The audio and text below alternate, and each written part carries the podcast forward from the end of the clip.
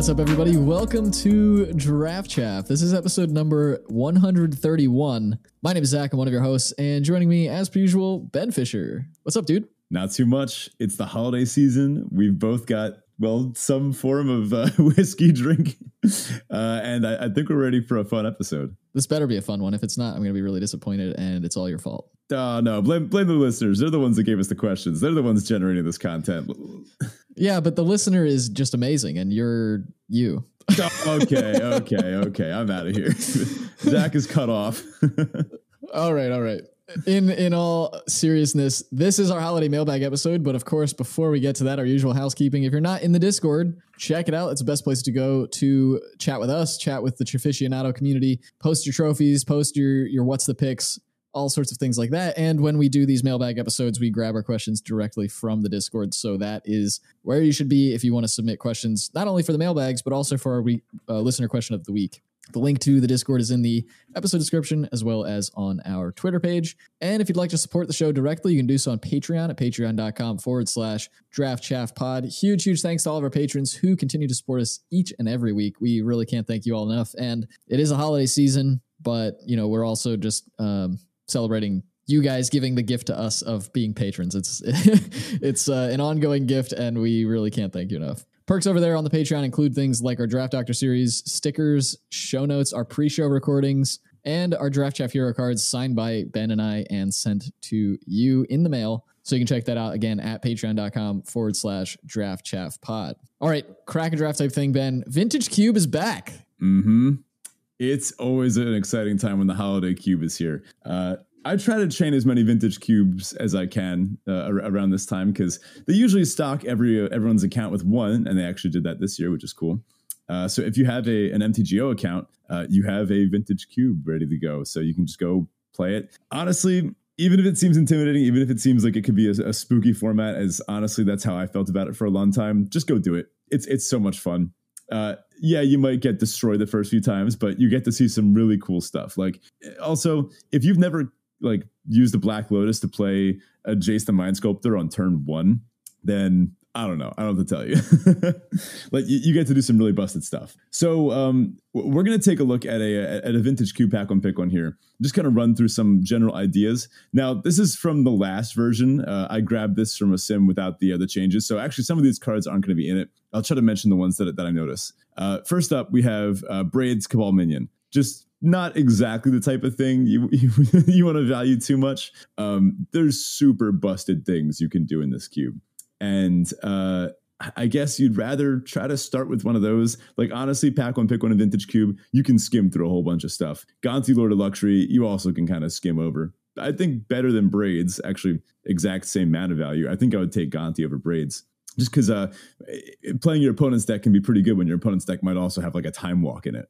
Very true. I think the interesting thing about Vintage Cube, and we've talked about this a million times, like pretty much every time the cube comes up, we talk about this, but you're always looking for the irreplaceable effects in your opener, the first couple of packs here. And the funny thing is, I think in Vintage Cube, more so than just about any other format, you actually have like a short list of cards to take in the first pack rather than looking at what's the best thing in the pack. It's like, if I don't see any of these cards, I'm not taking anything really. Yeah. It's like, well, you know what the S tier bombs are, and you try to get one of those early, because that does kind of influence the way you go. Although Vintage Cube, when everything is generally a pretty high and flat high power level, you kind of have some leeway in the direction you want to go. For example, sometimes aggro is open, but you could just start with, for example, our next card, Student of Warfare. You can just be like, okay, Student of Warfare is in pack one, pick one. I just want to slam that. Hopefully mono white's open. And if that's just kind of thing you like doing, then go know some mono white. Yeah, I mean, of course, they're the power as well, which we don't have any in this pack, but...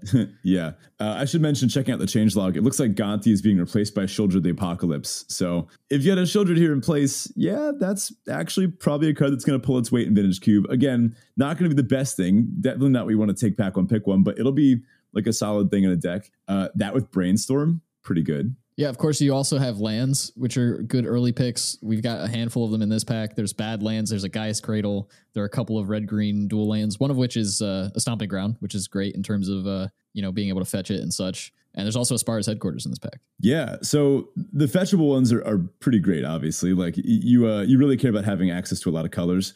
There's a general kind of default vintage cube deck that is like 3 or 4 colors. It's blue, it's green, it's black. It's sometimes red and sometimes white, but those ones tend to have a little more monocolored support, where you end up just with this value pile.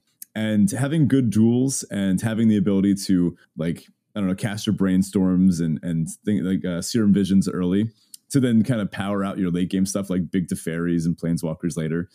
You need good mana for that. And the key of the Vintage Cube mana base is fetches and shocks. And of course, the tri-lands can be fetched out with shocks as well because they have the basic land type. So like there's a Stomping Ground and a Copperline Gorge in this pack. Both of them are red-green lands. Copperline Gorge is the fast land for red-green. Stomping Ground is the shock land. I would take the shock land over the fast land every time. Now, a note about Gaia's Cradle, which is also in this pack. Huge in mono green. Gaia's Cradle and Rafellos are two of the cards that give mono green some of the most busted draws. Gaia's Cradle, for those that don't know, you tap to add green mana equal to each creature you control. So if you have 3 creatures, it taps for 3 green mana. It does not tap for mana without any creatures on your battlefield. So if you play this on turn 1 hoping to cast a Llanowar Elves off of it, it doesn't work. So you got to be a little careful when you play this one. I don't know if I would necessarily start with it. You'd probably like to see this like pick 3 after you first pick a Rafellos or something like that, or like a Green Sun Zenith, or you'd take that later too. I don't know, like a Craterhoof Behemoth is another top mono green payoff. Next up is Spell Pierce. Very, very good. I know it looks like a kind of...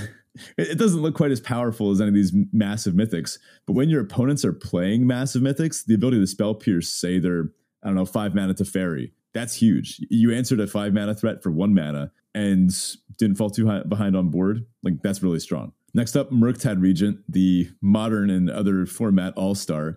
Solid in Vintage Cube too, of course. I haven't had too much experience with this one. It's kind of newer to the Vintage Cube, but I can only assume it's pretty solid there. So we have a Helana and Elena partners in our pack here, but looking at the changelog, they're actually being replaced by Mary, a Scholar of Antiquity. That's the red-green rare, the 3-mana 3/3 that didn't really see any play in Dominaria United.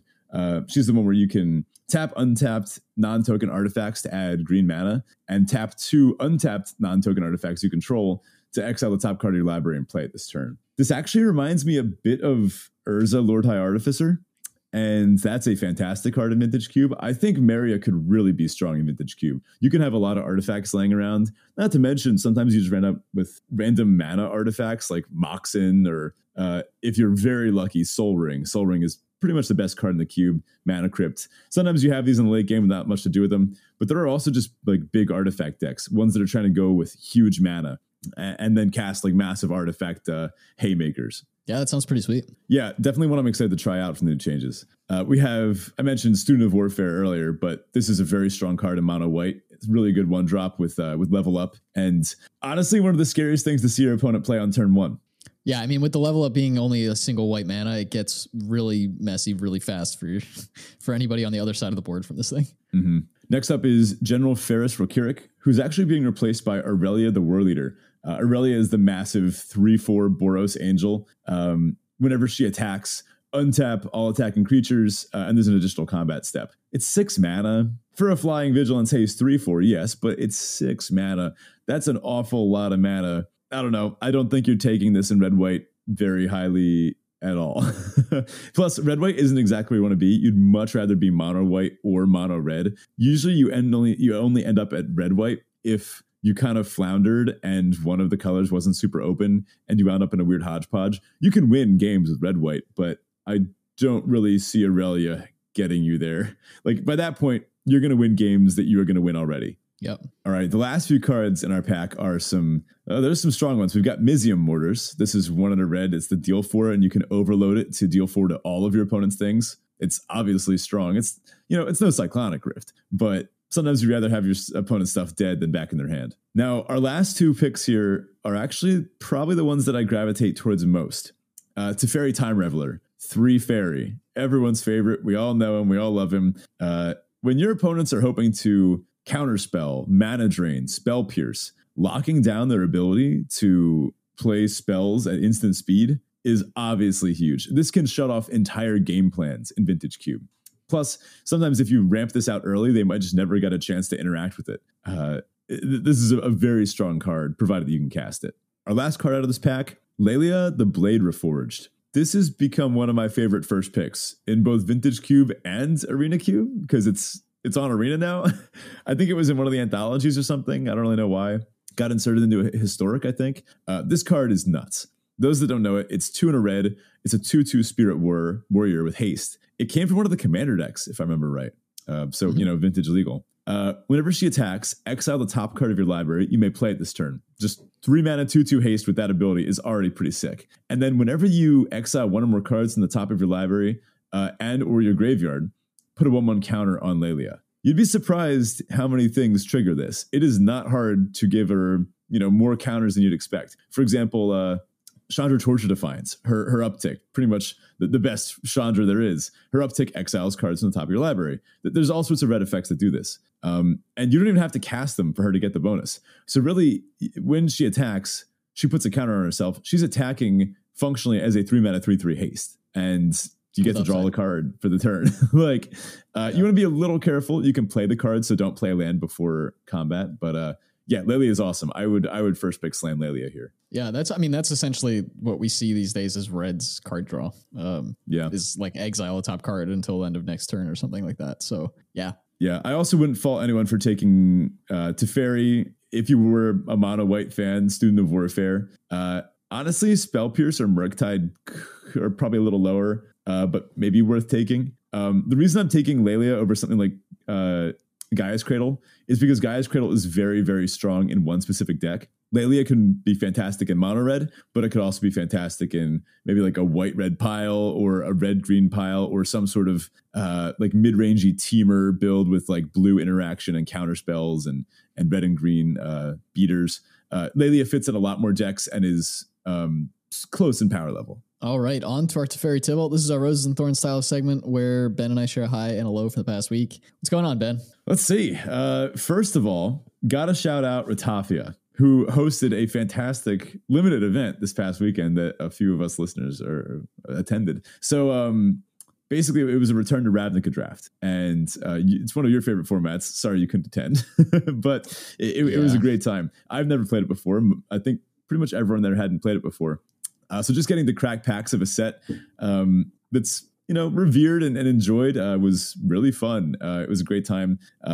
Good times were had by all. I played a black-green rock deck, had a Desecration Demon, won some fun games with that. And, it was just a good day of drafting. Some other good things today at school. I totally forgot that our PTO was bringing in a bunch of food for the teachers. So I basically spent all day, whenever I had like an off period, I would just go to the teacher's lounge and like get more quiche, which is a pretty good way to spend the day. I got all my holiday shopping done early this year, which is really strange. I'm usually a big procrastinator when it comes to that type of thing, but I actually got it all done for once. So I felt strangely at peace in our weeks leading up to the holidays. Now some Tybalt action. We're about to have a pretty messy holiday travel season for us, especially, right? Yeah, I think actually the Midwest is going to get hit way worse than we are. We're getting like the edge of the storm. Midwest is getting completely rocked by it. So if you're in the Midwest, stay safe. Yeah, it sounds like we're all going to need it. It looks. I mean, we're supposed to travel down to South Jersey this holiday weekend, but it looks like the storm is going to be hitting us just in time. So I don't know. Hopefully, don't get too snowed in. Yeah, stay safe out there, everyone. So for me this week, my Teferi, I'm finally getting some time off next week. I have the whole week off, which is going to be great. And this particular week, I usually take the last week of the year off every year, and I like to take most of that time. I'm going to basically still get up at my usual time. I'll go to a coffee shop and I'll sit and do my personal annual review, which just kind of goes through a bunch of aspects of my life for the year and sees where I've made some growth and where I've maybe missed some goals that I was hoping to hit and things like that. And then that helps me also kind of prioritize things for the following year. Really excited to do. It's one of my favorite times of the year. Lots of introspection and just kind of chilling and, figuring myself out, I guess. So I'm really excited for that. That'll be fun. And then I'll echo my Tybalt is also the travel trouble, potentially. I think I'm actually going to leave. One of the benefits of working from home is that I can leave whenever I feel like it. So I think I'm going to probably get out of here a day or two earlier than I was anticipating. Mm-hmm. All right. We're going to skip our listener question of the week because we've got a ton of listener questions to get through this episode. We are, of course, doing our holiday mailbag. And if you've been listening for the last couple of weeks, we have been not really providing any details, but we've mentioned that there will be a giveaway for and to enter, you had to submit questions for this mailbag. We'll circle back on who the winner is at the end of the show. But yeah, no spoilers. Yeah, stick around for that. But any of you who ask questions have automatically been entered to win that. Should we give them the prize now, or should we tell them that, what that is later? We'll tell them later. Let's just get right into our first question, right? I think probably the best one to start with comes from Dorgan. How's Draft Chaff year 3 going? Are we in year 3? I mean, it's kind of about to be, right? Did we celebrate? Oh gosh, I can't even remember. We're coming up on our 3rd anniversary though. We haven't hit our 3rd anniversary yet. Yeah, that's okay. Yeah, so I mean, technically we're in our 2nd year, but we're coming up on year 3, and I would say year 2's been going pretty well. If we want to get into like analytics specifics, we can do some of that next week. But yeah. Oh yeah. We usually do an end of year review episode as well, so maybe let's save that for next week. But I've been really enjoying it. There was actually a brief bit this year where we considered canceling the show. And none of this is, you've heard it here first. No listener has been privy to this information. Yeah. There was a brief minute. I think I gave Ben a heart attack because it was more on my end than it was on his end.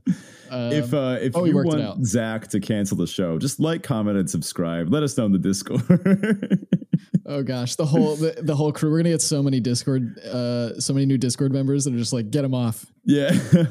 Well, anyway, honestly, I don't blame you. There was a time this year where I think everyone was pretty low on Magic. We had a long stretch. It was around the time of Nuka Panna where people were just pretty off of it in general. And that's all right. You know, like the love of it ebbs and flows with the seasons. And there's always more stuff coming, but there's always more stuff to do. And that's both an upside and a downside. But, you know, managing it is fun on its own. Yeah, I think, and also for me personally, it was a mix of some stuff I was dealing with personally. Obviously, that kind of, I guess, ebb that we were in with the seasons of Magic, and then, you know, a mix of putting in hours of work to a show every week because I was being really hard on myself about the editing because I do all the editing myself, and I was putting way more time into the show than I actually was into the game. Yeah, and like there was a weird misstep there where like I wasn't even really playing the game, but we were still doing the show, and it felt kind of weird for me. So, But that all got fixed with Dominaria.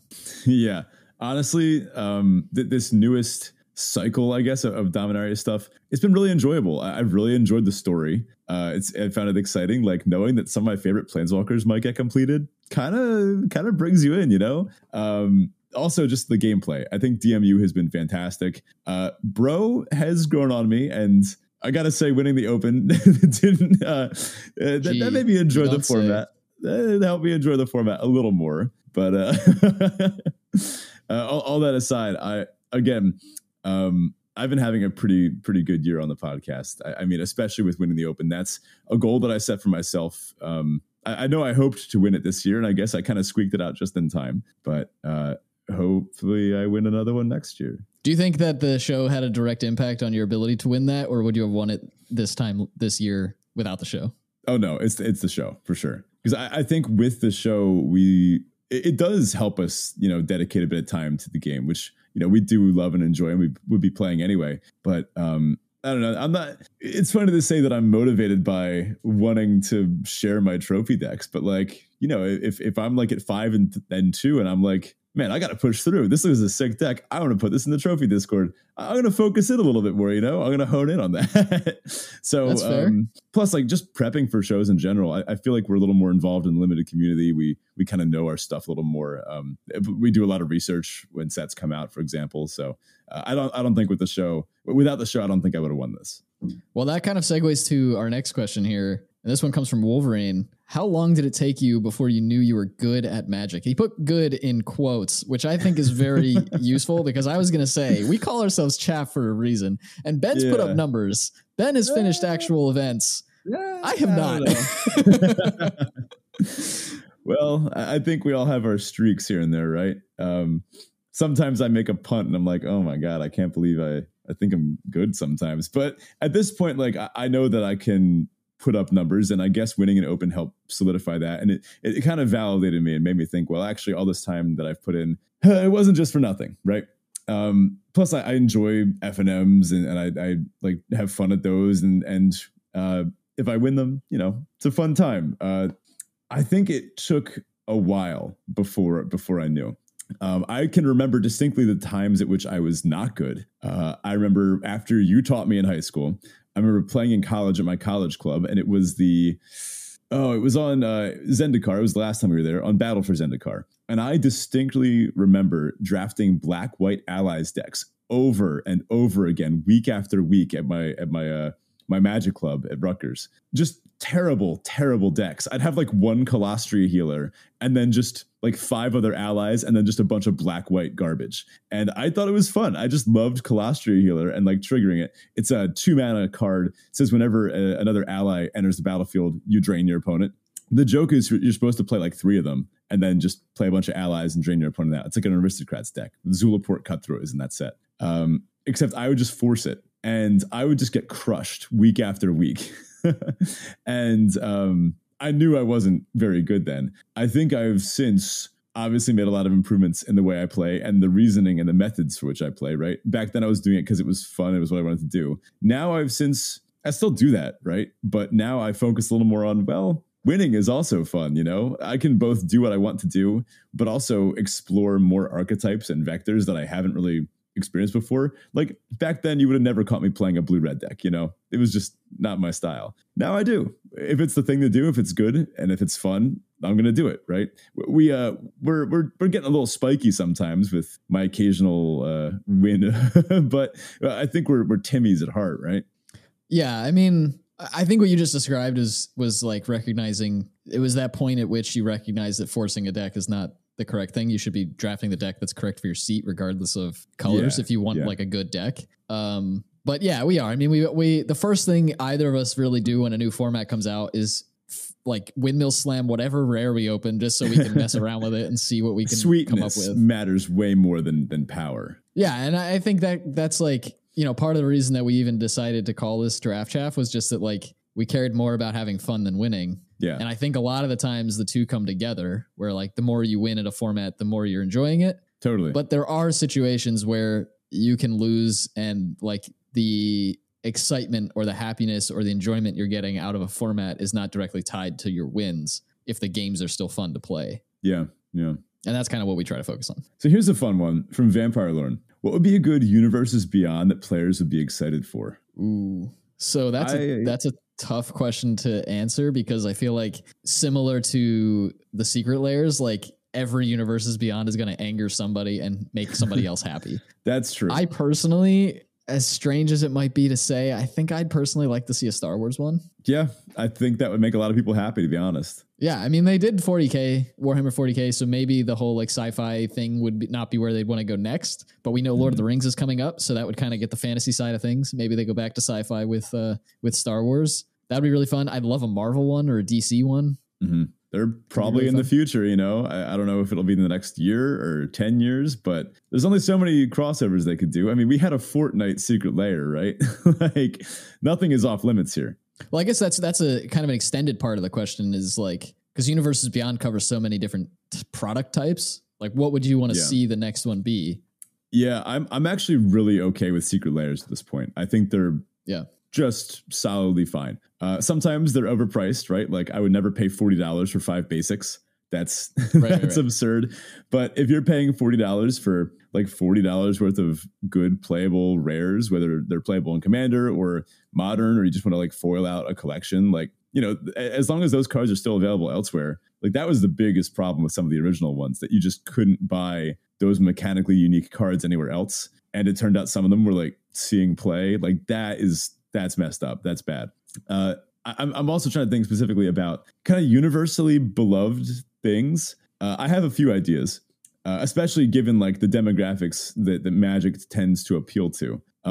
Muppets. I think you could slam a Muppets Secret Layer, like just Muppet art on like random cards. I couldn't tell you what. They could come up with something. If anyone got upset about Kermit that, like, instead of Gitrog Monster. Perfect. Oh, genius. Brilliant. Like there's not, I would buy 10, you know, like that would be so funny. But also the Razor, Miss Piggy. Yeah, exactly. Like who would really be upset about this? I would love that. That would be hilarious. That would be too funny to get upset over. Another one that popped into my head for some reason that I don't really know why. I guess this one would probably come with like, this would be the type one that would start with mechanically unique cards, kind of like the, I guess the Street Fighter one, and then they'd get reprinted later. Twin Peaks. I think Twin Peaks is pretty universally beloved. I can't really think of any haters out there for it, especially with some of the Magic demographics too. I feel like either people would be, they just wouldn't care, or they'd be like, this is the coolest thing in the world. Like, I would slam a Dale Cooper Commander deck, but that's me personally. Yeah, I will say, I mean, I mentioned Star Wars, but the only set that I've ever tried to design myself that would technically fall under Universes Beyond was an Avatar: The Last Airbender set. Yeah.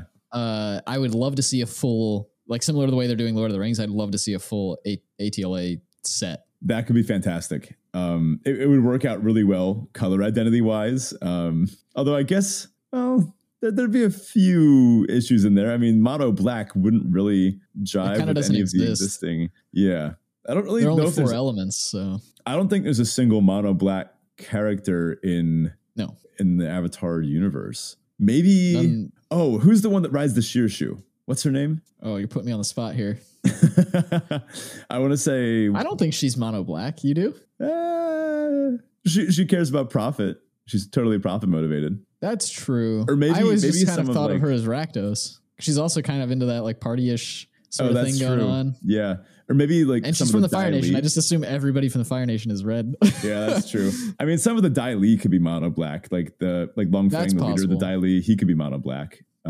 Maybe some spirits out there are mono black. Not Heibai though. No, definitely not Heibai. Anywho. Heibai's probably blue, to be honest. Oh, really? Hold on. Esper, do you think? Could be. Yeah. I mean, you got to make the black and white spirit black and white. You can't get around that one. I suppose. Yeah, I would think Esper. All right, here's a fun one from Pessimistic Corn. If you could bring one artifact from the Magic universe history, anywhere across the multiverse into the real world, what would it be? Oh man, I have one that pops in my head immediately, and then I have a few other ideas. First of all, Helm of the Host. I would slam Helm of the Host. If I could clone myself, you know how easy life would be? I say this all the time. Also, you don't have to sacrifice any copies of me. I am a legendary creature, obviously. So you are the only you that exists. That's true. Yeah. Anyway, so I've often said like how much easier my life would be if I could just simply clone myself. I would have one of me go to school and be a teacher. I'd have one of me probably go back to college and learn a bunch more astrophysics. Probably have one of me go and join a band. That'd be kind of cool. Hold on. I think you're operating under some false assumptions here. Yeah. A, you assume you get to control these copies. The creatures that you put Helm of the Host on do not get to control themselves. So there's that.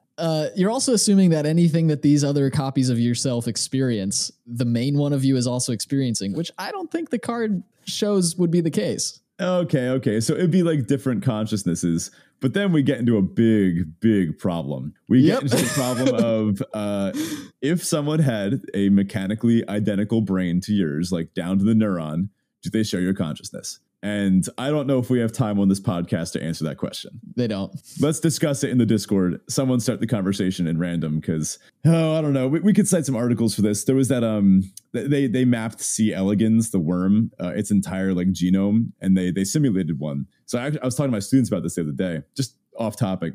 I was telling them, well, would a simulated worm that is as technically complex as a real worm, would it, be as alive and would it think it's real? And they were like, what are you talking about? That's not the same thing as having a copied consciousness or a linked consciousness. Well, they were like, what are you talking about, Mr. Fisher? We're trying to review for an exam. Like, what's going on here?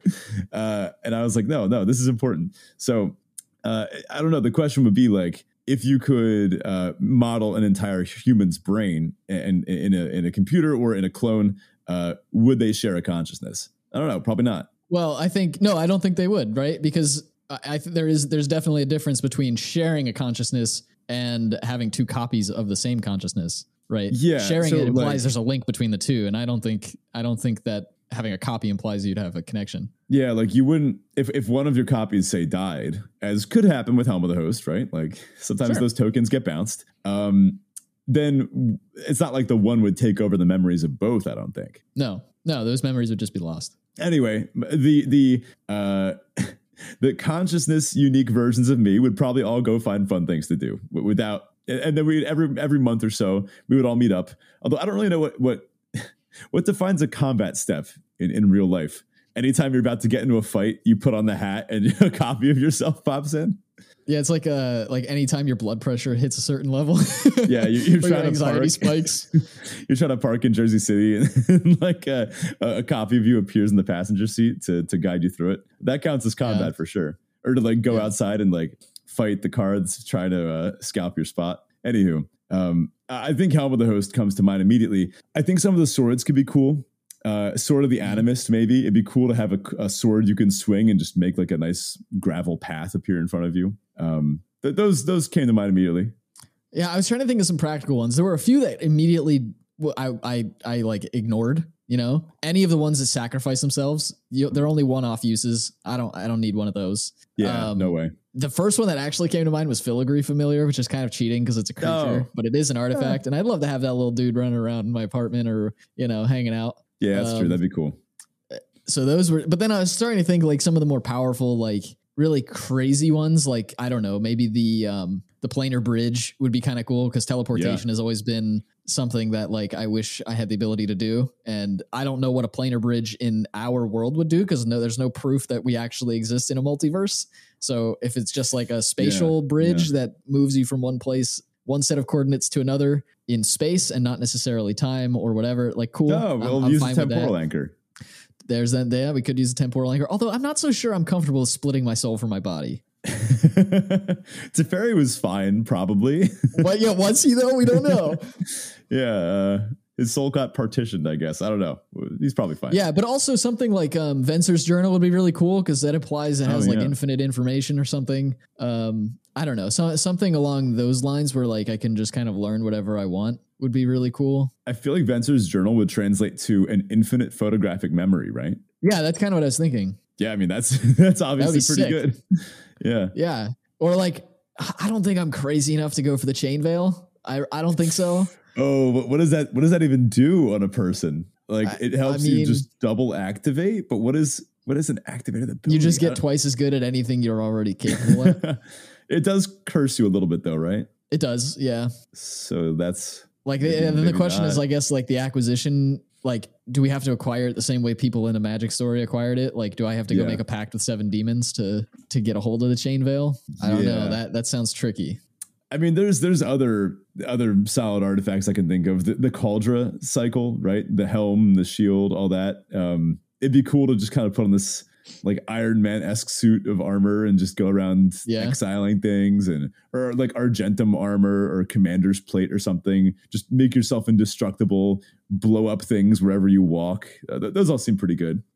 Yeah, and then there are a ton of like really functional ones. You know, we could do something like the Cosmos Elixir or Alhammerit's Archive where like they have some actual function. Or we could pick some vehicles, you know? I was going to say a Fleet Wheel Cruiser. Like that thing is stylish. Fleet Wheel Cruiser would be great. There's, what's the one that was like so good and limited they had to remove it when they brought it back to Arena? Oh, was it Renegade Freighter? Renegade Freighter would be great. Yeah, the pain train. Oh, yeah. I don't know where I'd put it, but that would be pretty fun. It'd be cool to have a train you could summon out of your pocket. All right, a bit back to actual gameplay from Calcifer. What was the most useful gameplay level up you've experienced so far? One that felt like a transition where you realized a change had impacted your win rate. Yeah, for me, I've talked about this a few times on the show, but for me, it's land usage or mana efficiency, right? Like using all of your lands every turn. Mm-hmm. I find myself like whenever I get into a rut, and I notice like my gameplay starts to slip, I always go back to that. And I just stop. Like I stop even really necessarily caring about like ordering of effects or any of those kinds of things. And I'm just like, let's use my mana every turn. Like that is my goal for this game, is to use every bit of mana I have every turn for the rest of the game. And 9 times out of 10, you end up winning those games. Yeah, that's true. A recent gameplay level up that I've had is knowing how to order your cards, like card sequencing. For example, when you have equivalent plays, it does come down to a bit of format knowledge, like knowing what your opponent might be doing and like on the crack back, that type of thing. But just knowing to, for example, given the chance to play a removal spell that costs 3 on turn 3 or a 3-drop that costs 3 on turn 3, in an aggressive set, you more likely want to play the 3-drop because you want to convert your hand into onboard presence, into damage against your opponent as fast as possible. Sure, the removal spell is still a good use of a card, right? But at that point, you're losing onboard advantage. This is kind of the level up that's helped me realize why symmetrical white card draw is so good, especially when attached to creatures. I'm not even joking. Zach is laughing on camera right now, but I'm not even kidding. This is why something like Farsight Adept, 3 mana 3/3, ETB, both players draw a card. You're converting from your hand into onboard cardage, onboard stats, and also drawing yourself a card. And if you're converting that efficiently enough, then you're drawing like pump spells, removal spells. Yeah, you give your opponent the card, but if you're able to convert your hand onto the battlefield more efficiently than your opponent, by actually, like what Zach said, tapping all your mana each turn, sequencing properly, you're just going to win so many more games than ones where you say like hold up a combat trick and then your opponent plays around it and then you're like, whoops, I accidentally just like didn't do anything, or your opponent attacks differently than you expected and you're forced to use a trick to eat a smaller creature than you wanted to, just to like use your mana efficiently. Knowing how to play out your hand based on the texture of the format and of your vector of your deck, I found very impactful. I think that's probably why I've been faring a lot better in aggressive formats recently, including in Brothers War. Your assault on Phyrexia didn't quite go to plan, and you're going to be completed. However, you can choose which Praetor completes you. Who do you choose? That's a question by Dorgan. I also like the gift Dorgan attached, which is a very solid Futurama reference of, well, you go check the Discord if you want to see why. There's some NSFW humor in here. Anywho, man. So I guess you're also kind of saying, well, all the Praetors kind of complete in their own way. Like we've seen that the ones that have been completed by like Vorinclex are different distinctly than the ones completed by Shieldred. They all kind of have their own vibes to them. Honestly, from a story perspective, I think I want Urabrask to complete me the most because it seems like Urabrask instills a little bit of rebellious nature and maybe even a little bit of like the original mind and ideas in there, because it seems like Urabrask is not that big a fan of Alishnorn. And honestly, the other Praetors too. I know there's infighting kind of among all of them. They all kind of want to be on top, but Urabrask seems to leave the most humanity in the ones they complete. I don't know. I'd rather be on the side of good here. And it seems like Urabrask is kind of the one to do that. Yeah. I mean, if we look at like the older Urabrask, the flavor text, I think this is the older one anyway. Yeah, back from New Phyrexia. The flavor text was, when the Mirren resistance arrived, the Furnace Dwellers looked to Urabrask for guidance. His decree stunned the others. Let them be. Yeah. Yeah, he's always been the rebel. And now he was the one that came to research Halo to try to figure out a way to defeat Elishnorn. So something weird is cooking in the Great Furnace with Urabrask. Then again, if I'm going for raw power, I might just go with Shieldred.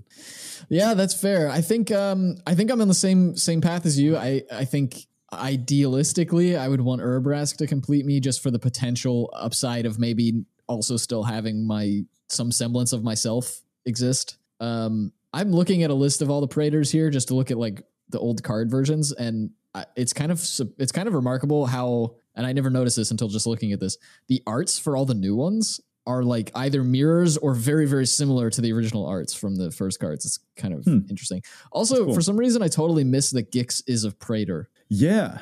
I don't know the lore on that. I don't know the lore or if there have been others in between. I know obviously Gix is from a very long time ago, right? Because we're seeing from the Brothers War, but I don't know what happened since. Not super sure about that. If anyone knows any good Vorthos experts, let us know in the Discord. Yeah. That said, power level wise, or like just ability wise, I guess I'd want Jin, just because it's like kind of the things Jin does are kind of my vibe. I don't really know enough lore to know like what Jin's Phyrexians are like compared to Shieldred's, compared to Elishnorn's, compared to all the other ones. Like you said, there are like some distinct features between them all, but I couldn't tell you what those are. Now, on the same topic, Dorgan asked, which Planeswalker should be completed next? What do you think? Yeah, I mean, I was a proponent for Jace to be the next one. It seems like, spoiler alert, I might have gotten that right. Yeah, I could tell you who I don't want completed. I don't want Vivian or Kaya completed. Those are two of my favorites. it's not looking the worst for them yet, but kind of hard to say still. I don't know if they're totally safe. I just don't understand how you'd be able to catch Kaya, you know? Like Vivian, right. Yeah, you could overpower her with just pure Phyrexian stuff, right? She can only summon so many spirit animals. But like Kaya, how would you ever catch her unless you could find a way to disable her spirit magic, which as far as I know, I don't think Phyrexians really, I don't think they really, they dabble in that, right? That's not really their area of magic.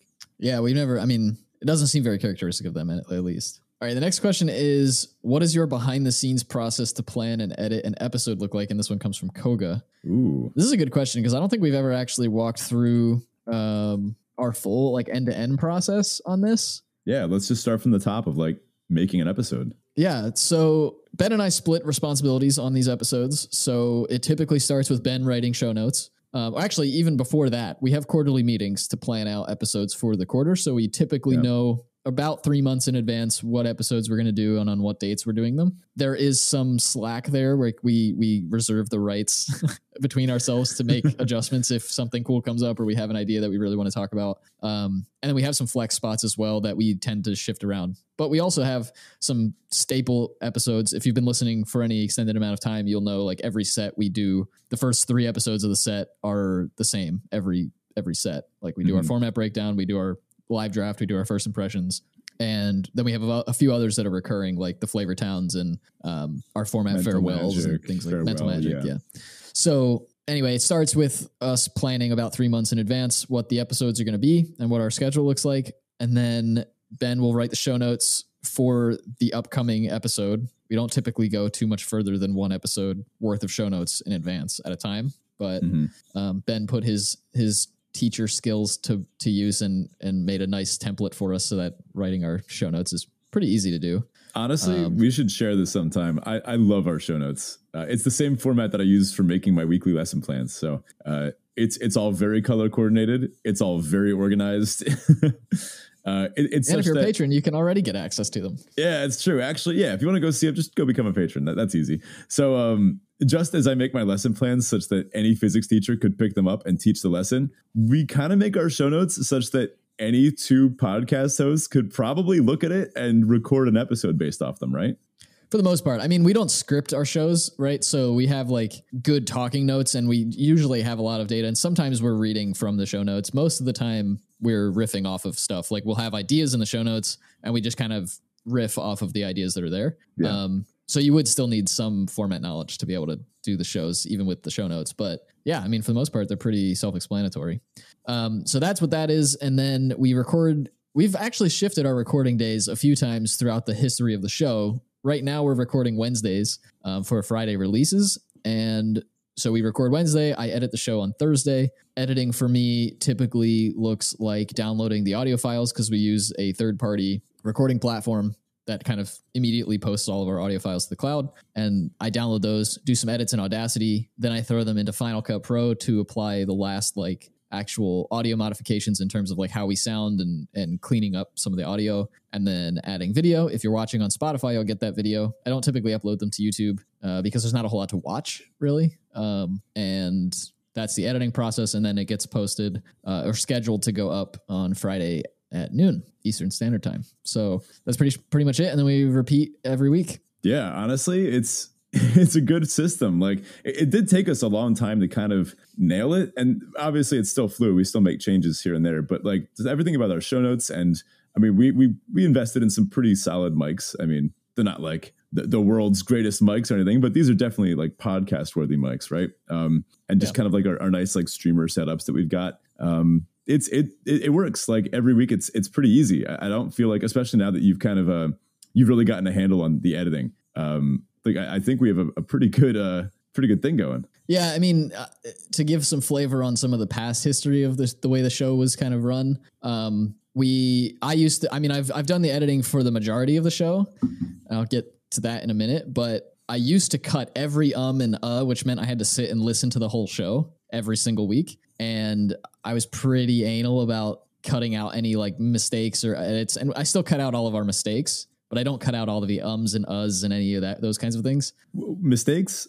I don't really know what you're talking about. We don't make those. I'm not sure about that. At least they've never heard of them. We're perfect. Yep. And So it used to take me, if the episode was 50 minutes long, which I think is about our average, it would take me, even listening to it at 2 times speed, it would take me about 1.5 times episode length to do the initial audio edits. And then I was doing video edits on top of that. And it, when we first did the video edits, we actually had we have like art assets of each other, right? There's like an animated version of Ben, an animated version of me that a friend of ours drew out. And we also had animations for them that would show which person was talking. But I had to go through every second, every frame of the audio and put in the animation for when one of us was talking. So that would take like 3 times episode length. So now I'm taking 4.5 times episode length per episode. At that point it was costing me like 6 to 7 hours a week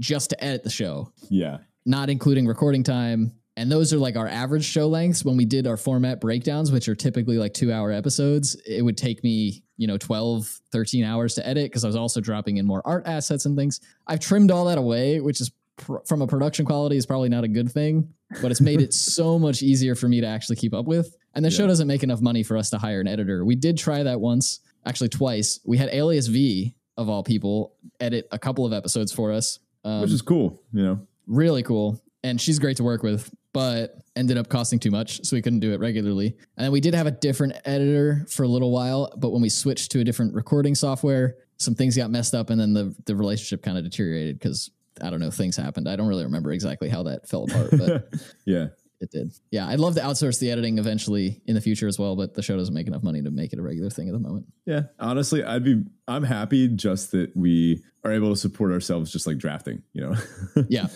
That's what really keeps us going with the show, Just every once in a while, like knowing that we can just play pre-release together. Like that's how we know we feel like we've made it, And that's honestly the coolest thing. It's something I'm super proud of. It's like something that if I'm bragging about the show, that's what I'm going to brag about. Like we got such a great community. Yeah. And we also used to post like Reddit posts every episode that was up. And now for the last like handful of months, I can't even remember how long it's been, but for quite a while now, Ben also writes articles for Cardsphere, which is part of our, he does one a month, but typically we convert one of our episodes into the article for that month. So once a month, that's also part of the podcast. Yeah. Stuff. So a question here from Dan Consiglio. What's the state of the Draft Chaff Cube? Any recent additions, and will it make an appearance in any of your holiday plans? The state is great. I actually just got the last cards for my own copy of the Draft Chaff Cube. It's sick. I love having this cube. I have all my full art basics with the draft kit. I have a bunch of dice to go with it. I ordered a bunch of Infinite tokens to go with it as well. I even have some nice packs that Zach got me ages ago, knowing we were going to make a cube, and I never had anything to do with them, like reusable packs that are just so great, and all of it finally came together. We're actually trying to put together a draft of this, so people maybe in our area. I mean, if you're in North Jersey, like I think we're going to do this. We might just have people come together and draft it. As for whether it's going to make an addition to my holiday plans. One of my buddies is coming over on Friday, today, if you're listening on release day, to play some Sealed with it. Not as good as a draft, but, we'll get to that eventually. And any recent additions, we do have some that we're looking to add from Brothers War. I don't know, Scrapwork Mutt might sneak in. I'm also looking at the Dragon. Gaia's Growth is also top of mind. Oh, yeah. Gaia's Gift we're adding as well. Some recent updates from DMU. We put in Keldon Flamesage as part of the Blue-Red Freecasting deck. That's a fun one. I mean, if you can just get his power up a bit, you can freecast some big stuff. Micromancer as kind of like a fun build-around. We have a bunch of good one-mana instants and sorceries to go get. Ellis Ilkor is actually one of our new vector signposts. We took out, I think it was Cruel Celebrant. Ellis Ilkor is kind of just like way better. So we put that in instead. It also works as a soul sister. So now Black White can go infinite in a few ways. And Electrostatic Infantry as part of her Red White Heroic deck. So honestly, this cube, it's very chaffy. It's very draftable. And I'm super excited to get more practice with it.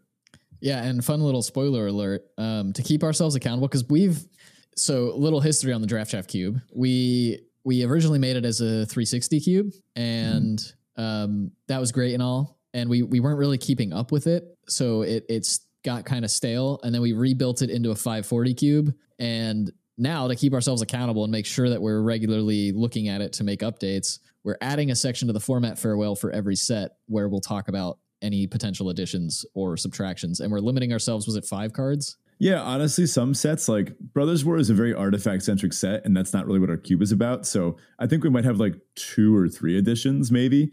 But right. Some sets might have like 2 or 3. Some sets might just, you know, perfectly line with our vectors, and we'll have like 3 or 4.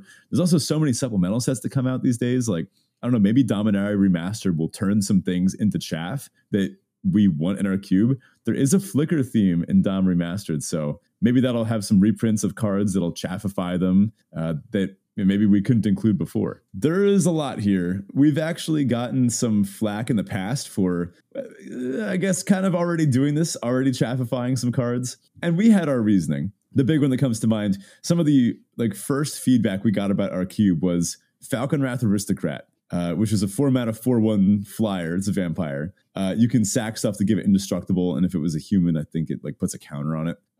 People were like, "That's not chaff," and well, it was like very, very strong at one point, like in standard. But then it got reprinted in like a master set in which it was chaff. Like it was valuable for a long time, but then it became chaff, and people weren't happy about our definition of chaff. We ended up cutting it from the cube anyway. But I would solidify, say that's like chaff. That's got to be chaff. If it can be chaff, if it is currently chaff, then it is chaff. But by the way, our definition of chaff, for those that don't know, it's any card that could be found laying around on a table after a draft. And I think you could find a Falcon Wrath Aristocrat laying around on a table after a Master's Draft.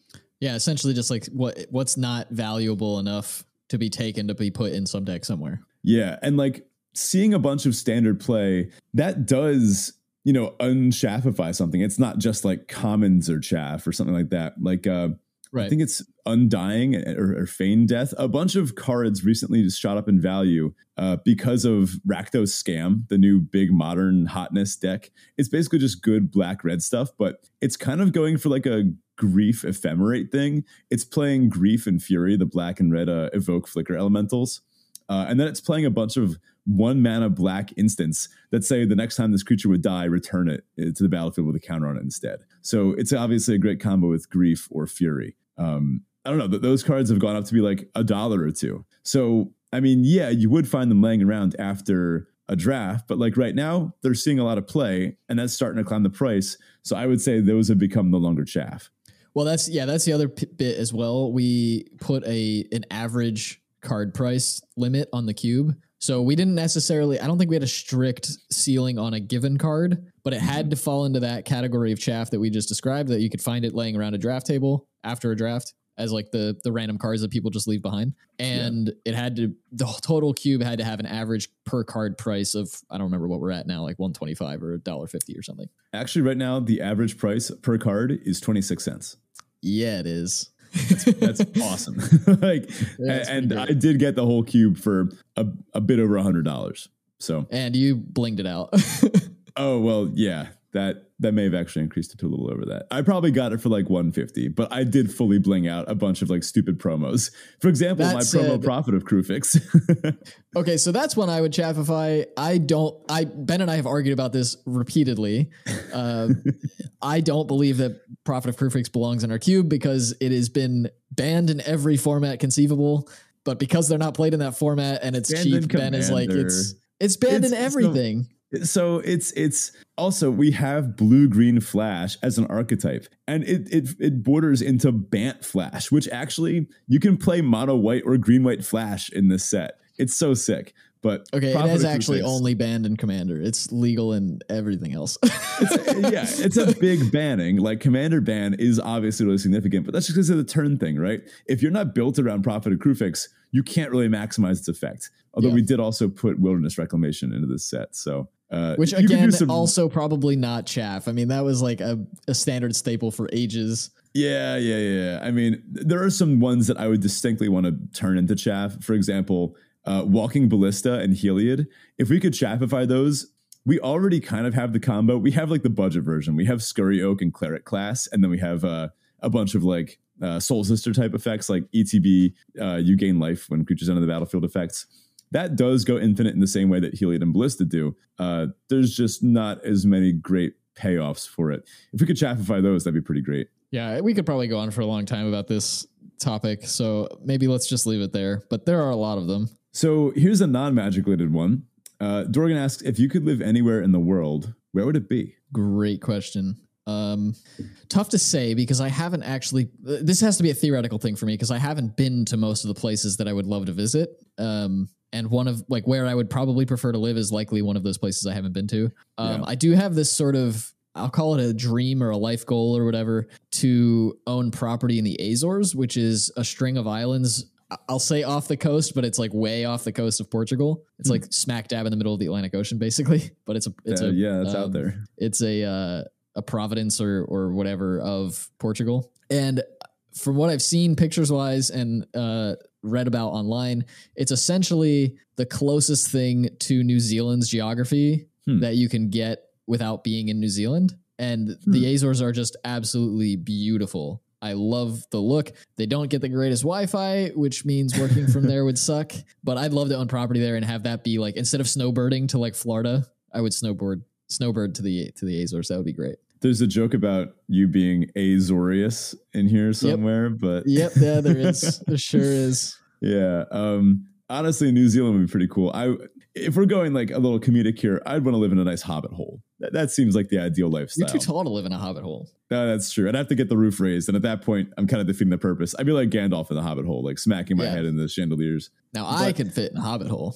Yeah, you'd be fine. But honestly, this is a corny way of saying it. But if I could live anywhere in the world, I would live somewhere where I could like see all my friends. I don't know what that looks like, but I think a lot of people really look back on college with fond memories because a lot of their friends either lived in their building or within walking distance in like a walkable community and like a college campus, right? I really would want to have something like that. Doesn't really exist in our current like, you know, world setup, but I think it'd be really cool to live in a town with like a lot of my close friends in it that I could just go and walk and see them every day. Geographical location wise, honestly, pretty happy in New Jersey. Like if I'm saying like forget my friends, the first person in history to say that. Okay, I'm a New Jersey defender. I will defend this place. I think people hate us because they ain't us. You know, like we I am seasons. Us and I hate us. Yeah. Okay. Well, look at the upsides. So many, I have had friends, I have a friend from California, and she told me recently she moved here because of the bagels. Like, she had the option, but she moved here because of the pizza. We do have really good bagels. I think when we don't appreciate here in New Jersey is when we go to other places, it's just not as good, you know? But here's the thing. Okay, so I'll give you this. North Jersey has amazing bagels. South Jersey has amazing cheesesteaks. Yeah. But think about all of the mental energy and time you would save not having to argue about the difference between pork roll and Taylor ham if you moved to a completely different state. Yeah. This is true. You would save a lot, and you get to do all the same stuff about sub versus hoagie versus hero versus all that Fun nonsense. Fact, there is one town in the entire country that calls that thing that you were just naming a bunch of names for a flagpole. A flagpole? It's just one town. Not even like the rest of the state, just one town. So we can all agree that they're wrong at least. Yeah. But personally, hoagie is obviously correct. Hoagie's where it's at, of course. Yeah, it's Wawa Hoagie Fest, you know, not Wawa Sub Fest. But anywho, New Jersey, I do like living here because, you know, we have access to New York City. We have access to Philly. We have access to the shore. We have access to nature too. Like upstate New York is only a drive away or... That's New York. That doesn't count. You're saying one of the best things about New Jersey is that you can get to New York. Okay. You have access to some pretty nice nature in like North Jersey up to the side. There's some good hiking in New Jersey that you wouldn't expect. I honestly think we got it all. I think this is a pretty ideal state. It's like sometimes I don't think I appreciate enough because I was born here. But there's a lot of other great states out there. But this one, it does have a lot of variety. That's true. Yeah, I mean, it's definitely, it's not Jersey Shore. Like the show of Jersey Shore, though that was filmed about 25 minutes from where Ben and I grew up. Yeah. Actual people who live here on a regular basis are not quite like that. Some of them are. They're definitely are. Some of them definitely are. Yeah, we got plenty of Italians here, but not all Italians are like that. I'm decently Italian, and I'm not like I don't use that much tanning spray. And all right, here's another location-based question. When, well, it's sort of location-based. When and where, if it was in person, did you start drafting? And that comes from Calcifer437. Good one. I think the very first paper draft I ever did was at my college magic club. No, it was in high school. It was in high school. Hold on. No. Just me being super offended over here. So, okay. My bad. I don't really count that because I didn't know what I was doing. I didn't even understand like really how it worked. I don't remember my deck. I think it was mono white. Yes, you do. It was mono white. I couldn't tell you a single card in it besides Spear of Heliod because I think every other card was so bad. I wiped that draft from my memory. My first real like drafts happened in college, but my very first draft was in high school where we drafted Theros. And I can only assume our friend Jake just crushed us all, right? Yeah, either him or Weaver, one of the two. Yeah. So that was where I began drafting. But where I started regularly drafting was at our local game store, Nerdvana. In South Jersey, and then also at my Rutgers Magic Club, which actually had a partnership with our local game store, like by Rutgers, which is cool. They had sponsored drafts at like the college club, which was, pretty cool and fun. John Finkel came to one of them. They invited them, and he actually came out, which was really sweet. I drafted Johnny next Magic to him. Himself. Yeah, it was that was on Kaladesh. I remember distinctly in Pack 3, he passed me an Angel of Invention, which was obviously a fantastic card. I think he was in red green, and just like it was at that point in my career when I was like, well, wait a minute, he just passed the best card in the set. He like didn't take it and try to splash it. This guy's great. Like he really knows what he's doing. Like you can do that. You can like open the best card in the set and not just slam it and like screw up your whole draft and try to force it. Like, wow, this guy really knows what he's doing. So I guess I learned a lesson through that. Sometimes you're supposed to pass the mythic. Yeah, I can't really remember where my first draft was. The first one I remember doing was that one in high school that Ben mentioned, but I think that's probably just because it was like also the first instance of really getting a close friend into the game. I'm sure I drafted before that. That was not my first draft, but I don't remember when my first draft was. It would have probably been sometime in middle school, but I didn't draft much between that and that high school draft. I did very few of them in between because I was too young to be like allowed to go to Friday Night Magic and like draft. Mm-hmm. And I didn't know enough people who were into Magic to draft at home. So that was one of the first ones I did, but not the actual first. And then I did a few in college as well. We had a handful of really fun ones. I drafted Khans of Tarkir for the first time in college, which was so much fun. And that was more of a flashback draft because the set had been out for a little while, but phenomenal format. Speaking of drafting, Ratafia asks, if you could mix two unrelated sets into one draft environment, what would they be and why? Nice question. Yeah, this is a good one. I have to question, what does unrelated mean? Like, do they have to exist like totally different planes, totally different blocks? I'm thinking like Ixalan, for example, like Ixalan and Rivals of Ixalan. We did draft both of those together while they were back doing the 2-2-1 like version of drafting. So like we've already kind of seen those mixed, right? I would say like distinct in that they've never been mixed before. Or for example, Double Feature, right? Like that was a mix of two draft sets. They've already been mixed. Although that actually would be high on my list of things. I would want to do Double Feature like correctly. I would want to like, yeah. I would sit down and hand pick cards from Vow and Midnight Hunt to mix into an actual format rather than literally just jamming both of them, like clicking the TXT file of one set and the file of the other set, copying and pasting, and like having repeats of cards and packs, like utter garbage. Yeah. Well, my question was more like, are we allowed to mix, say, Shadows over Innistrad with Innistrad because they both are Innistrad sets, even though they were in different blocks and haven't been drafted together? Yeah, okay. I'd say yes. So if we're going with that interpretation of unrelated, I'd probably want to do some combo of Ravnica sets, like maybe the original Ravnica with RTR would be kind of cool. Just from a flavor perspective, I don't know if the cards would actually complement each other at all. If we're doing like just totally unrelated, I actually think it would be fun to merge wedge sets. So something like, like Khans of Tarkir and Streets of New Capenna or something like that. Yeah. Where you get all the wedges because they have that would be separate, huge. Yeah. It would be a nightmare to draft. I don't think that'd actually be a fun draft because you'd end up with like, I don't know. I guess you do 3-packs. No, yeah. How would you even do that? You'd have to do like, I guess the 2-1 split. And then you'd end up, because those two sets have completely different wedges in them, you'd have like 1 pack of one set of wedges and then 2 packs of another set of wedges, and you'd have to try to find cards to complement, and that would get really messy. That would look terrible. Or just like combine both full sets, kind of like double feature-esque, and like, but prune it and make it a proper draft environment. So you're advocating for making a cube out of 2 sets essentially, and then drafting the cube. So you're not drafting like individual packs of each set. You're drafting some conglomeration. Yeah. Mine's the less realistic, I guess. Not really. I mean, like, you could make a block cube or something. Yeah. I mean, this is actually just like something we could do, right? We're talking about if we could just take 2 unrelated sets, mash them together. I might say MH1 and MH2. It'd be a very expensive draft to buy into, but you know, if you like playing with busted stuff, you know, you could have Hogak and Grief in the same deck. That's a combo. Really messy, yeah. Yeah, that would be a fun set. I guess you could also, I mean, if you're taking that route, you could take some unsets. Unrelated would be the name of the set. Oh my god, that sounds awesome. I would totally do that. Like the 2 most recent unsets and jam together. Why haven't we done this yet? I don't know, because unsets are fun. Maybe a hot take here. I don't like unsets. Ooh.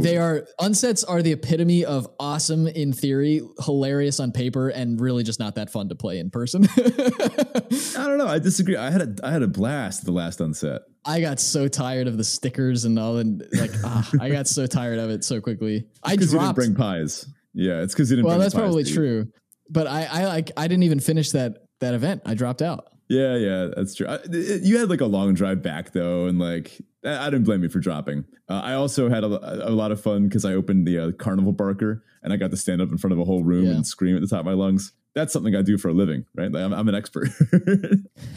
Okay, so follow up to kind of our Thanksgiving episode. Wolverine asks, on format farewells, will you be changing the quote-unquote would you rather question from eating glass to eating turkey for every meal?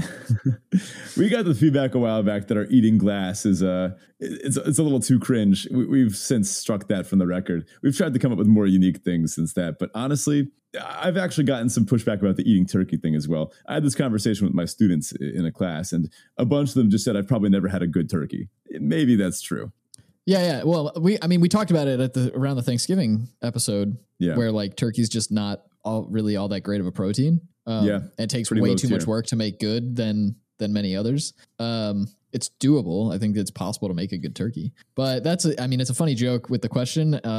And probably, I mean, obviously not in any serious note, but part of me wants to say they're about the same level of pain to eat a bad turkey and just broken glass. So, well, yeah, that's an actual one. Like, which would you rather do? I guess I err on the side of turkey, but. Well, I definitely err on the side of turkey because this was the main complaint that was brought up when we did the eating glass thing in the past, was like, there is literally never going to be a situation where I would rather eat glass. Except for like drastic almost hyperbole. Anything else. Right. So like, Eating glass is like seriously a bad thing to do. You cut your mouth up, you slash your insides up. Like, it's not a pretty thing to do. So there are very few things you would rather do than eat glass. But like, would you rather only be able to draft Streets of New Capenna forever? Like, anytime you click draft on Arena, you just start drafting Streets of New Capenna. Or would you rather eat turkey for every holiday meal forever? Every holiday meal. See, Wolverine's question asks for every meal. Let's do both. Let's do every holiday meal first. Every holiday meal. I guess I need for this is me being the pedantic person that I am. I need further clarification. Is that the only thing I'm eating at that meal, or is that just the protein at that meal? No, you just have to have it at every meal, but there's other stuff. I would probably take the turkey. Yeah, I agree. Now turkey for every meal. I would take Streets of New Capenna and probably just not play Magic. Yep, I think that would be because that's the loophole there is you're like, well, I'm just done with this game. I'm just not playing any more Magic. Yeah, no, that's exactly how I do it. Basic Data Dude asked us a fun question here. An interesting debate due to uncovering a fake Magic old school RPG online. If Magic could be adapted to any other style of video game, what would it be? Of course, besides like, you know, playing Arena as a video game. Basic Data Dude mentions that they're pushing an open world like Elden Ring, Skyrim type RPG. But then some friends were maybe saying more of like a Final Fantasy RPG. I would probably go for something like a turn-based RPG, something like Fire Emblem Awakening almost, or maybe even like a Pokemon style one. I don't know what that would look like, but Pokemon where you're a planeswalker and your cards are like your repertoire of spells. Is that what the one like ill-fated Magic like RPG, the MMO was? Was that even an MMO? So I barely remember. That was the problem. That was why, part of the reason, in my opinion, why that game failed. I can't even remember what it was called now. It was only like 2 years ago, but yeah. It had been advertised, like when they announced that the game was happening, they called it an MMO. What it really was an action RPG or an ARPG, which is like Diablo. Yeah. Yeah. Not at all an MMO. They're very, very different things. Mm-hmm. So I think that was part of the failure. The other part had to do with like microtransactions and them locking things behind paywalls. And, you know, you put a lot of distaste for the actual product itself, plus pay me money to play the game over and over and over again. And you're going to get a lot of people who don't like it. Mm-hmm. I'm an MMO nut. I love MMOs. I've wasted way too much time of my life on MMOs. And so I would probably default to saying I'd love to see a good Magic MMO. I don't know what a good Magic MMO looks like per se. You'd need to have planeswalking. So you'd need to be able to get to different planes. Yeah.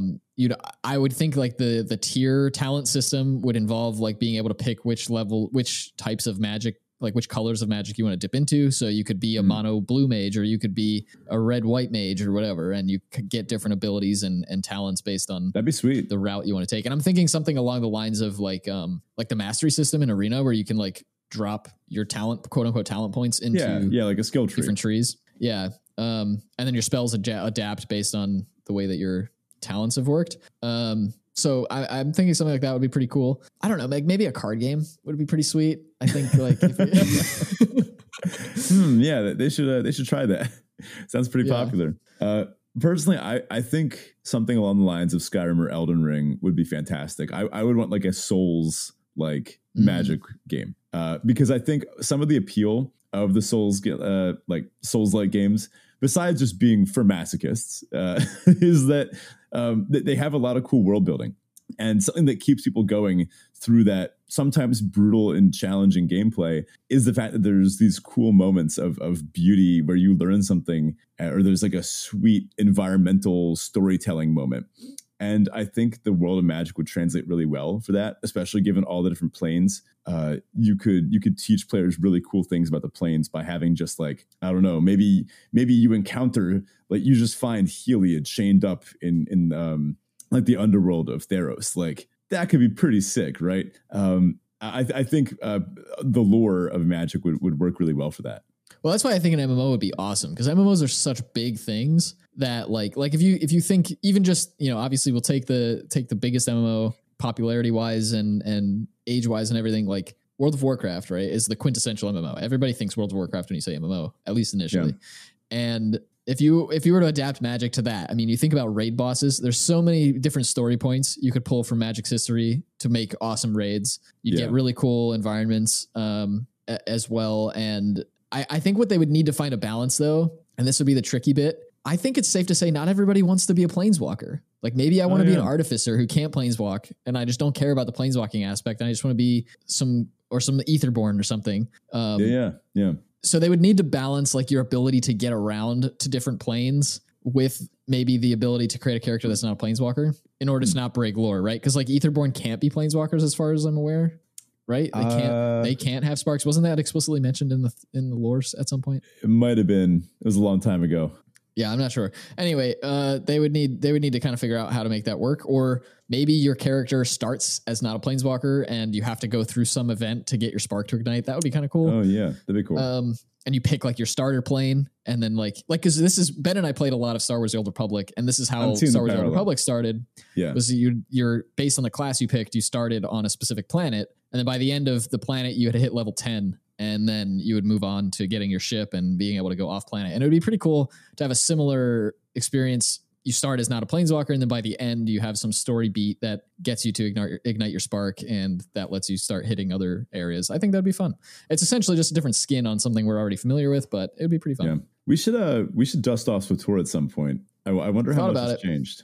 A lot, apparently. It's more of a single-player game than it is an MMO these days, but you get lots of good story. Yeah, that's unfortunate. And they just came out with another expansion that has to do with Malak, and it's pretty cool. Yeah, I mean, honestly, I remember even today, I still see the occasional message about, like, the occasional comment on, like, a Twitter thread about how the rogue, like the Imperial Agent, had a lot of, like, really interesting story ideas that are genuinely a cool, like, sci-fi Star Wars story. So yeah, I love the Agent story. Yeah, you could just watch Andor and get a lot of the same beats, but you can't you can't play it. You can't experience it. Yeah, that's true. You get to make choices in that game. So speaking of kind of big events in Magic story, who should be the next big bad in the Magic story?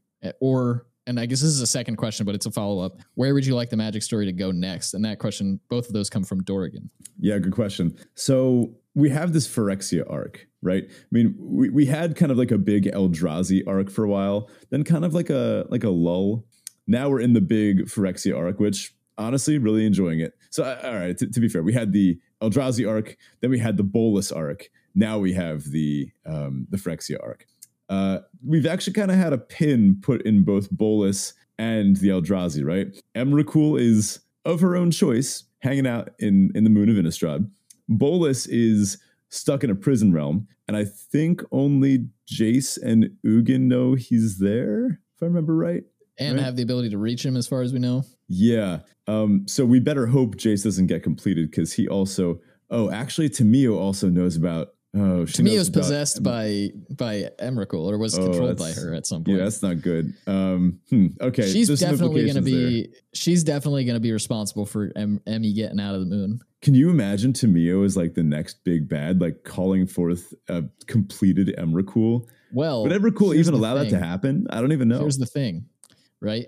So Tamayo's completed. As far as we're aware, Jace gets completed. That's two big bads that were controlled by plane, or at least have the awareness of the way that two planeswalkers that are aware of the way that two big bads were trapped. Yeah. What if Elish Norn wins this whole like March of the Machines thing, or at least gets like, maybe she doesn't win, but she's like mostly defeated, but not destroyed. Mm-hmm. And she like slinks away, and then she comes back with a completed Bolas and a completed Emrakul. Bolas comes in riding on Emrakul, and that's jumping the shark, you know? Like, they can't pull all that out at once. I think we might see something more subtle after this. I know we're going back to Ixalan for a little bit. I doubt there'll be like a big bad on Ixalan. But as far as the next like overarching huge thing, I could see one of our existing characters getting built into the big bad. I could see Jace maybe. I mean, if he does get completed, wink, wink. I mean, having a telepath as a Phyrexian, that's terrifying. Maybe Luca, who is just a giant jerk anyway that no one really likes. I could see him getting turned into like a minor bad. Tezzeret, I mean, he's been subservient to other big bads for a while, so maybe it's finally time for him to come out and do something. Nah. But eventually... Yeah, no, who are we kidding? Eventually, they're going to dust off Emrakul or Bolas. Like, they were smart enough not to kill them off forever. They had their big defeats, but I don't know. They're going to come back at some point. I don't know. There's still some unanswered questions, right? The Raven Man, who's actually now revealed to be Lim-Dul the Necromancer. We didn't really get a solid ending about that, so maybe he'll come back. Liliana is still kind of dealing with that. We got options, right? Yeah, so... I have some thoughts on this whole thing. I really hope Bolas is just done. I really hope they never bring Bolas back. Interesting. You know they're gonna, though, at some point. I know they've at least given themselves the option to, which I think is probably what they did. I don't think when they locked Bolas away in the prison realm that they had plans for him to come back. I think that was a safety net for them to say, like, let's just tuck him away. We don't have to think about him for a little while, but he's there if we want to bring him back or we can't come up with any new ideas. Yeah. I mean, the prison realm is just a 3 mana enchantment. You can just disenchant that. Yeah. They just disenchant. What I could see happening if they do want to bring him back is that like Jace gets completed and loses control of whatever responsibilities he had with the prison realm. And then Ugin dies or something. And like, oh, suddenly Bolas is allowed out. Oh yeah, true. Depends on the timeline, I guess. Right. So yeah, I kind of hope that they never bring Bolas back. I'm very excited for Emmy to come back and see what happens with that, but it better be something relatively unique. I hope the next they've done this. They're kind of in there's a problem here, right? Because Planeswalkers are the big face of Magic, and everybody's we got to deal with all these Planeswalker team ups. Every big bad threat has to be multiversal, which limits what they can be, because it's got to either be a Planeswalker or some entity that has the ability to Planeswalk, a la the Phyrexians with the Planar Bridge. But if Tezzeret ever gets defeated and the Planar Bridge is destroyed, okay, what's the next big bad that can be multiversal? It's not just a Planeswalker. And I think that gets really boring if they're just Planeswalkers all the time. Yeah. So true. I would love to see something unique though, like something new. Like let's get a new big bad that has nothing to do with Magic's history so far, or maybe references like tiny things that have been brought up in Magic's story in the past, but was never like a big thing. And just something completely new. Like we've been stuck on the same story beats forever. We've done the Eldrazi now twice that spanned like a decade of like real time to get those story arcs to wrap up. We've done Phyrexians now twice, and I love the Phyrexians. I'm glad they came back, but let's put that to bed. Bolas was around for a long time, a couple of times. Yeah, I'm just ready for something new. Like maybe just like a new plane with some new threat. I also wouldn't mind if we zoom in and just have like a smaller scale like threat, you know, like a smaller scale big bad on just one plane that helps us like dig deeper into some of the like character arcs of some key characters. This is obviously for down the line. We've got the Phyrexians for a while, but after these big things, I don't mind if they push in and dig into some more character based like smaller, more intimate stories. Yeah, that would be pretty cool. Anybody like that's top of the list that you would want to dig into story wise, like any individual characters? There's a few Planeswalkers that I feel like haven't really gotten the chance to shine yet. I think Teo could be interesting. See where that builds to, or even Huatli and Saheeli too, like what their arc is. I'm not super hopeful about some of our main Gatewatch ones.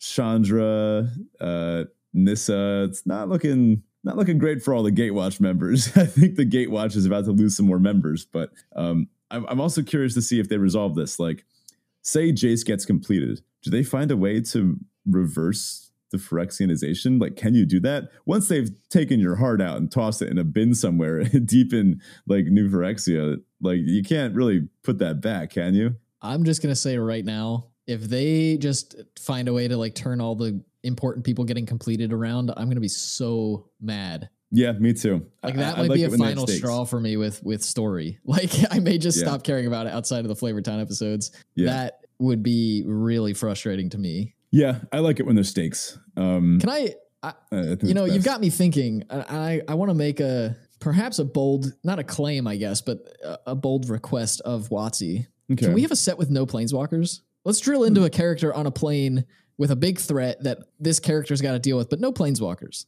Like, it's just somebody who's, like, living at home and, I don't know, some tyrant shows up, and now they've got to be, like, a big warrior, and they've got to go deal with stuff. A plane that Planeswalkers haven't touched yet. Let's do that. Oh, and they have no idea. You know, it sounds like you're describing the Andor equivalent of a Magic set. I mean, kind of, yeah. Yeah, I would take that. That'd be cool. But, like, yeah, I want a plane that, like, no Planeswalker has been to ever, and they don't have them. I mean... Don't people's sparks get ignited when they go through like a traumatic event? It's just like a super chill plane where everyone is just hanging out. Everybody's high all the time. Yeah. Or maybe there's a reason why nobody can get sparks on that plane. Oh, okay. I see. But also like what we don't, you know, I don't think they've ever addressed this as a story beat, but like how do Planeswalkers come up with, like, how do they find new planes? How do they get the ability? You can't just like, I can't just get in my car and end up at a specific neighborhood in California without a GPS or something. Like I don't just know how to get there. Huh. That's true. I guess it's only planes that other Planeswalkers have been to before. We got some behind the scenes on this during one of the Huatli side stories in recent events.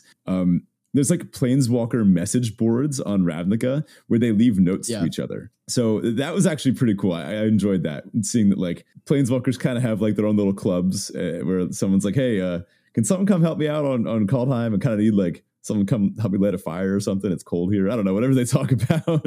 Yeah. But I would love to see that. Let's just get a break from Planeswalkers for a little bit and do something we haven't seen in a long time. All right. A question from Hululu here. What's your favorite standard format if you have one? And why? I can think of one that does come to mind back from Shadows over Innistrad, right when that had released. It was the last time I played Standard and Paper. It was when I had my green-white mid-range Seasons Pass deck that I've talked about on the show before, but I'll say it again. It was back when Tireless Tracker, Thraben Inspector, Thalia's Lancers, Thalia's Lieutenant, and Thalia Heretic Cathar were all in Standard. Herod's Grace Champion. I remember this deck like the back of my hand. So it was like a green-white mid-range humans deck with some good removal spells and that kind of thing. But it had a combo grindy late game where it also played Bruna and Gisela, the Meld Angels. And I had, at the time, it was John Finkel that had popularized the black-green control mid-range.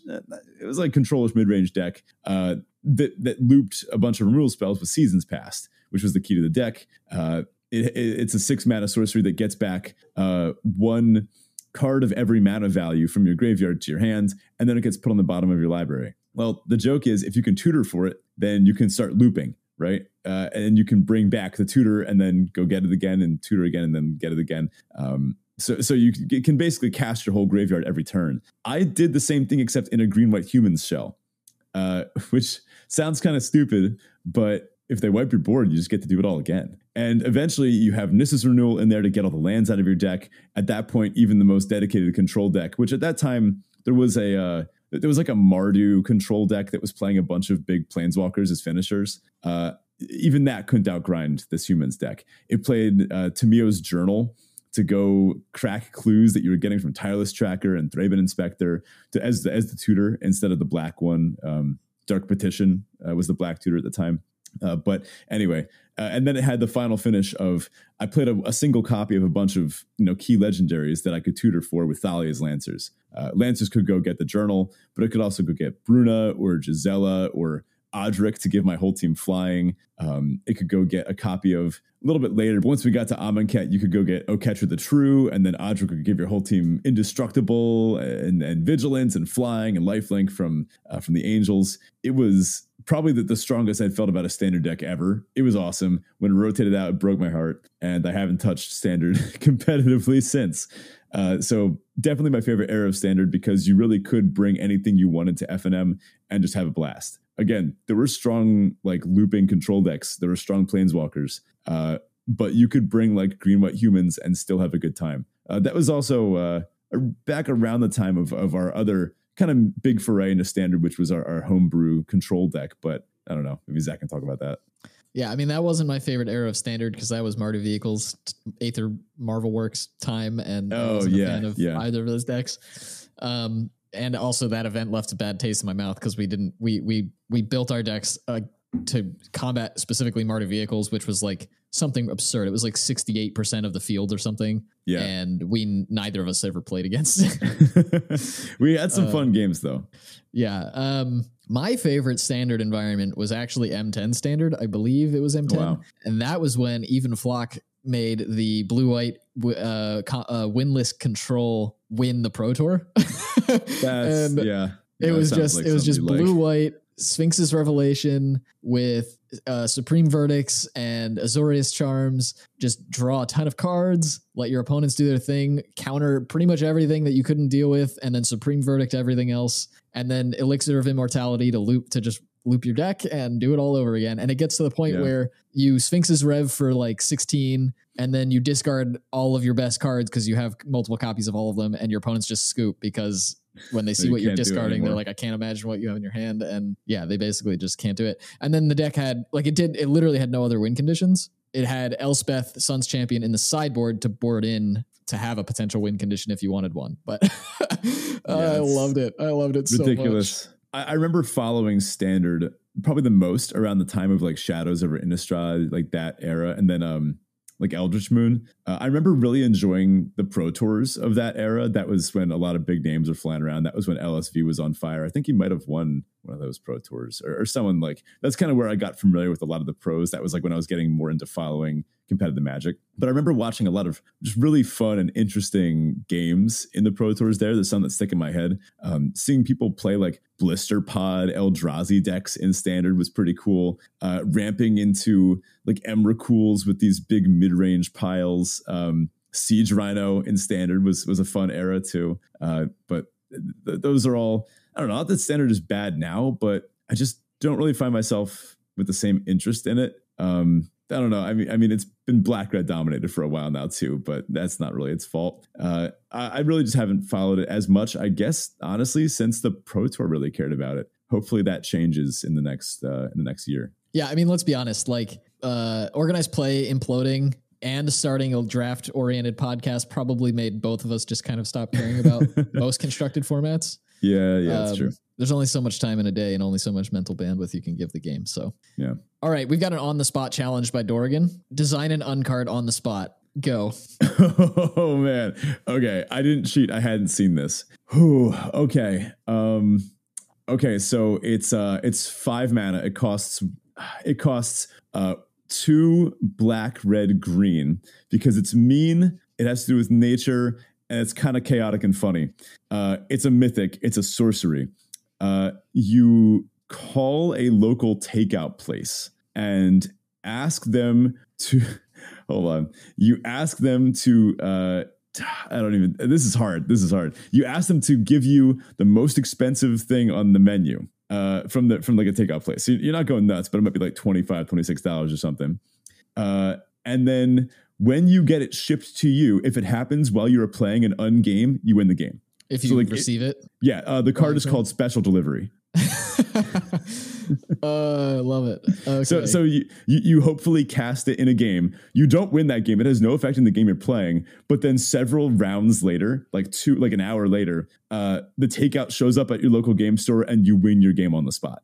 Not the match, just the game. How do you track that you cast it like games ago? It's an uncard. On the art, there's a spot for you to write the time that you ordered. Okay, perfect. Love it. And you have to write the order number too, because you gotta. Yeah, obviously. Really. That's all right. Yeah, Special Delivery. There's my entrance. All right, mine is 1 black, white, blue, green hybrid. Whoa. All 4 of those are hybrid in 1 mana pip. Wait. So it's a 2 mana value card? Yeah. And you can cast it for 1 and anything but a red. Yeah. Okay. And it's a legendary planeswalker Fibblethip. Oh my god. It's called Fibblethip the Found. And it's got a +1 that says you have 30 seconds to find any card with Fibblethip in the card text, anywhere on the card text. And if you do, you gain 10 life. Okay. So what, you you search your library to reveal it, and if you do, you gain 10? No. You search your collection. Any card. Okay. You have to find him. I get it. Right. Yeah, you've got to find him. Then he's got a 0 that is this card, essentially flicker him. Just, that's it. It doesn't do anything else. There's no... Can you activate it at instant speed? No. and then he has an ultimate, which is -10, and and he enters the battlefield with 6 loyalty. Wait, hold on. So good with doubling season, I got it. Yeah, and the -10 is let's see, what would be really good for Fibblethip as a... I have an idea, but I'm not going to say it. Oh god, I want to hear yours first.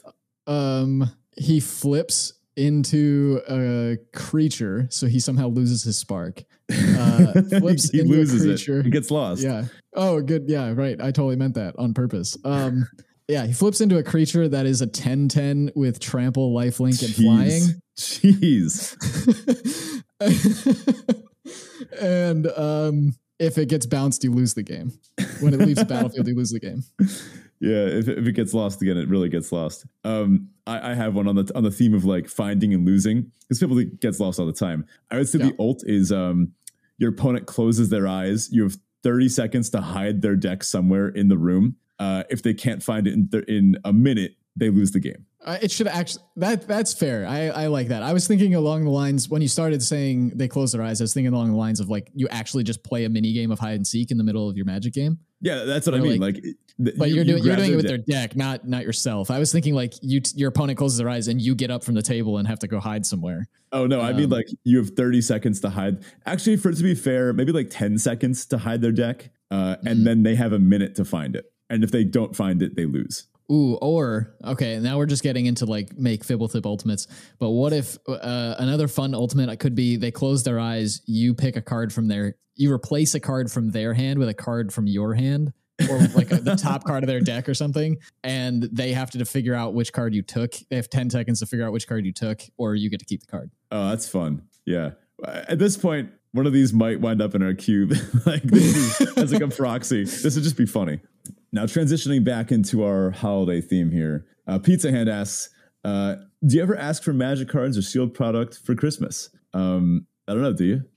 Do I? So that implies like regularly. I don't. I have. When I was younger, I definitely have asked for magic stuff. I feel like we tend to get each other like magic themed things as gifts when we do, whether for holidays or birthdays or whatever.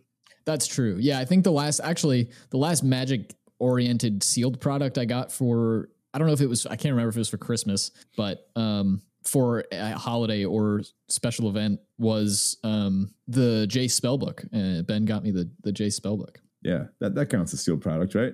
Yeah, I sometimes do. I don't talk about magic with like my family super often. They're just not that into it.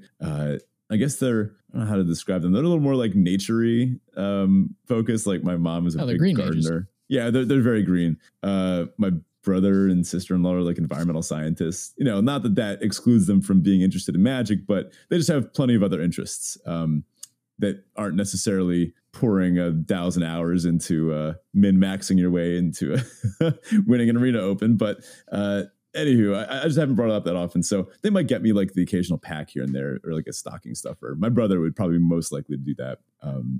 And then Pizza Hand does have a follow-up here on the theme of the holiday. Overrated and underrated holiday treats. I have some strong thoughts about this that might get me fired off the show. But those, I think they're like Italian, like thin cookie wafers. I forget what they're called. I think they're inedible. I don't know about. I might anger some people with this one, but Italian thin cookie wafers. I can't even picture what you're talking about. They have like powdered sugar on top. Man, I forget what these things are called.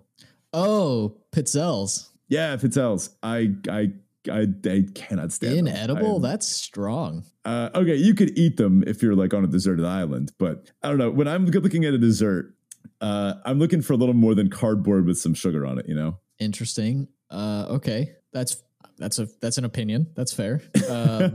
Now, I'm not on either side of the fence there. Like with those in particular, if they're around and that's like one of the only things there to eat, I'll probably eat them. If it's not the only thing there to eat, I'll probably still try one, but I've never ever craved those or felt like those. But yeah, like I feel like when you open a box that's ambiguous and you don't know what's going to be inside, when you see those inside, it's like, well, you'd much rather have it be almost anything else. I think they're very overrated. Okay. Anything underrated on your side of the fence?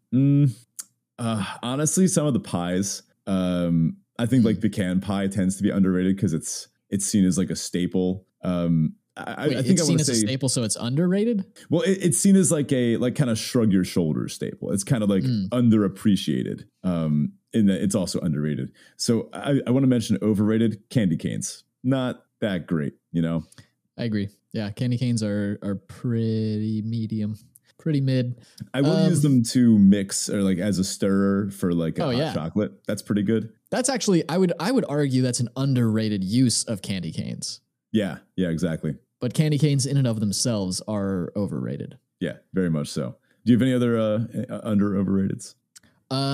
I would say I have one that came to mind as an underrated option in the United States. The listener may not know, but my mother's side of the family is Brazilian. And there's a snack in Brazil that has a PC name and a non-PC name. I'm trying to remember what the PC name is, to be honest with you. The PC name is Brigadeiro, which they're essentially, like the way you make these is you take evaporated milk and condensed milk and chocolate, and you melt it all down, mix it together, and it turns into like, I think there may be gelatin or one other ingredient. It turns into like a fudge ball, basically, and you roll them up, and then you roll them in chocolate sprinkles, and they're delicious. Sounds great. And very fattening. They're like a staple in Brazil. They're like always around in the holidays in Brazil, but we don't have them in the U.S. naturally. I mean, my family makes them, but yeah, they're not typical in Brazil. And so there's that, I guess. I'm trying to think if there are any other like treats that I can think of that are, I would say like maybe barks are a little underrated. Oh yeah. No, that's true. I think a good like peppermint bark, that's way up there. I think overrated, one more came to mind, gingerbread. There's a lot of bad gingerbread out there. Good gingerbread, solid, but I think most of it kind of sucks. Yeah, I can get behind that. So I believe that brings us to the end of our holiday mailbag. Yeah, that's a good time. All right. Yeah. Thanks for submitting questions. I think that's just about it. See you next week. Yeah, whoa, hold on. They listened through all that. Should we do a giveaway? You're right. We did promise a giveaway. Yeah. Let's give away some stuff before we pick the winner. Well, we've already picked the winner. Before we announce the winner, shall we tell them what they're getting? Gladly. So we're giving away a full draft kit, a full Draft Chaff themed draft kit, including custom Draft Chaff sleeves, which only a few people on Earth have. Few listeners, Zach and I, and soon about to be one of our listeners right now that submitted the question. We're going to give you a full draft kit, which obviously comes in a box, a nice Ultra Pro satin tower, some dice with it. We'll give you 10 of each full art basic. Maybe we'll toss some stickers and maybe some cards in there too. Anything we got laying around to sweeten the deal. But this is something you could just bring to your F&M. You show up, you have it, you're ready for draft. And honestly, this is exactly what I use. Yeah, I don't use a satin tower, but otherwise everything else is what I use. So of our many question submitters, we have one winner. It's all come down to this. And our winner winner is Basic Data Dude. Hey, thank you so much. Thank you so much for your question. We'll be in touch to get shipping information so we can send that stuff to you. Yeah. Awesome. Enjoy. And happy drafting. Thank you to everyone who submitted. These were, it's always a great time getting to hear from our listeners. Now, if you have any other questions, things that you thought of, or maybe you want to roast us about for our garbage takes, just ask us in the listener channel. We're going to switch back to having regular listener questions once per week from this point on. Yeah. Next week, we'll do our usual end of year review sort of episodes. So tune in for that next week. But otherwise, that about does it for us this week. Thank you so much for listening. Check out the Discord if you're not already in there. And again, Ben just mentioned, stop by our listener questions channel to drop in listener questions. We answer one of those every week. We'd love to have your question in there as well. If you'd like to support the show, you can do so on Patreon at patreon.com/DraftChaffPod. And if you'd like to find us outside of the Discord, you can do so on Twitter at DraftChaffPod. Thanks so much. We'll catch you next week. So I see you added a little thing to my my sign-off idea. I thought you wrote that. So I wrote in the sign-off topic for today, physics nonsense. And then Zach wrote after, what if physics wasn't? Which is actually kind of the topic of the sign-off. Yeah, it is. So I got into a squabble with a bunch of people that I don't know about physics. So here's the situation. There's a common misconception about work and energy. Here's the 2-second version. Work is when you exert a force on an object over some displacement. That changes this quantity of a system called energy. That's the easy way. Energy can be in different forms: gravitational potential, kinetic, elastic, internal, all sorts of stuff. So anyway, one of my questions on my exam review involved asking about the work that a staircase would do on a person. Now, the average physicist would tell you that as a person goes up the stairs do work on them, because from the course of the bottom of the staircase to the top, that's some distance, some displacement, and the stairs exert a force on you. However, I'm a purist. I disagree with the convention here. And the way I would describe the scenario is at the bottom, you have 0 GPE. At the top, you have some amount of GPE, and the stairs do zero work on you, because the force is obviously exerted on you by the staircase, but it's over a displacement of 0. Like the stairs don't move. They don't push you upwards the entire time. Your body is the thing that's actually exhausting itself to get you up the stairs. So I count it as a change in internal energy, a negative change, right? It's like if you had to climb up an infinite staircase, you would get exhausted, right? Whereas if you went up an infinite escalator, you wouldn't get exhausted. This is like the mechanical difference that a lot of people would say is the same. Anywho, a bunch of my students come in today and they say, my tutor said you were wrong.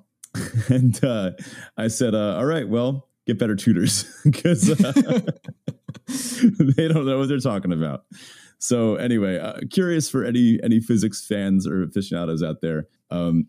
What do you think about this one? Because this is one that it's kind of a big difference. Depends on how you learned it. Depends on how you were taught. But anyone out there, well, wait a second, hold on. Duke me that's out not on how this. Science works. Science is not depends on how you learned it. This is an English class. Well, that's the thing. I am right. I'm just willing to see if anyone's trying to fall in my trap. Have you had this? I'm curious because I don't know that. I mean, I know bits about work and energy. I've taken some physics classes, but have you had this? I know you in particular have a very esteemed mentor. At least when you were going through your, schooling and everything, have you had this conversation with them or did they teach you this? Yeah. So she taught me this, This is the way that she would recommend approaching it. Include the stairs in your system, stairs, person, and earth. Then any, change in energy would be internal, negative internal. You're losing energy from your system, right? That's why you have to eat, after you run up a staircase or something, you lose the carbs that you had inside you. So I've actually duked this out with other physics teachers before. One of them, I swayed to my side, which was kind of funny, but, others I haven't had such luck with, but I don't know, I'm right and they're not. So